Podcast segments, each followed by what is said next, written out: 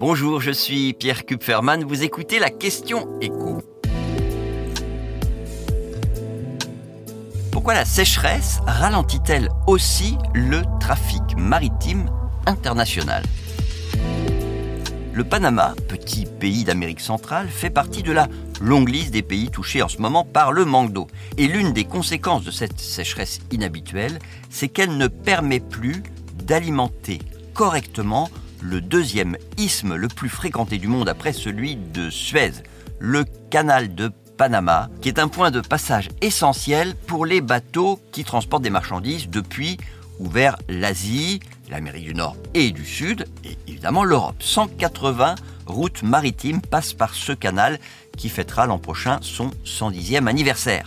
Or, le manque d'eau ne permet plus de remplir le canal à un niveau suffisant pour assurer un passage normal, habituel. Les plus gros porte-conteneurs sont carrément obligés de décharger une partie de leur chargement pour ne pas toucher le fond. La cargaison déchargée doit faire tout simplement le voyage en train.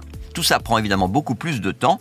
Le trafic quotidien a donc dû être réduit et les délais d'attente s'allongent. Début août, certains navires ont dû patienter trois semaines avant de pouvoir passer.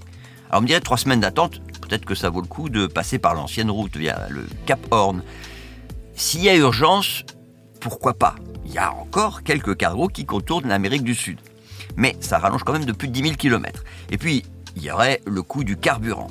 Il y aura ce sujet, au même moment où les cargos font la queue au Panama, vous en avez un qui a quitté le port de Shanghai pour tester en conditions réelles, en haute mer, la propulsion éolienne. Il ne s'agit pas à proprement parler de voile. La technologie mise au point conjointement par une société d'ingénierie britannique et un constructeur norvégien est constituée de panneaux métalliques. Et normalement, tout ça doit permettre de réduire de 30% la consommation de carburant du navire. L'Union européenne a cofinancé le développement de cette technologie qui, je le précise, n'est pas la seule à vouloir exploiter le vent pour le transport maritime. Il y a d'autres projets, chez Michelin notamment. Et l'avantage, en l'espèce de ces ailes, c'est qu'elles peuvent être installées sur des bateaux existants.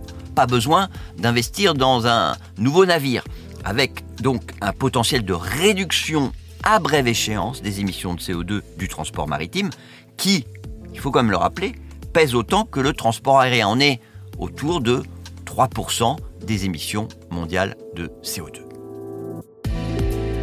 Vous venez d'écouter la question écho, le podcast quotidien pour répondre à toutes les questions que vous vous posez sur l'actualité économique. Abonnez-vous sur votre plateforme préférée pour ne rien manquer. Pourquoi pas nous laisser une note ou un commentaire. À bientôt.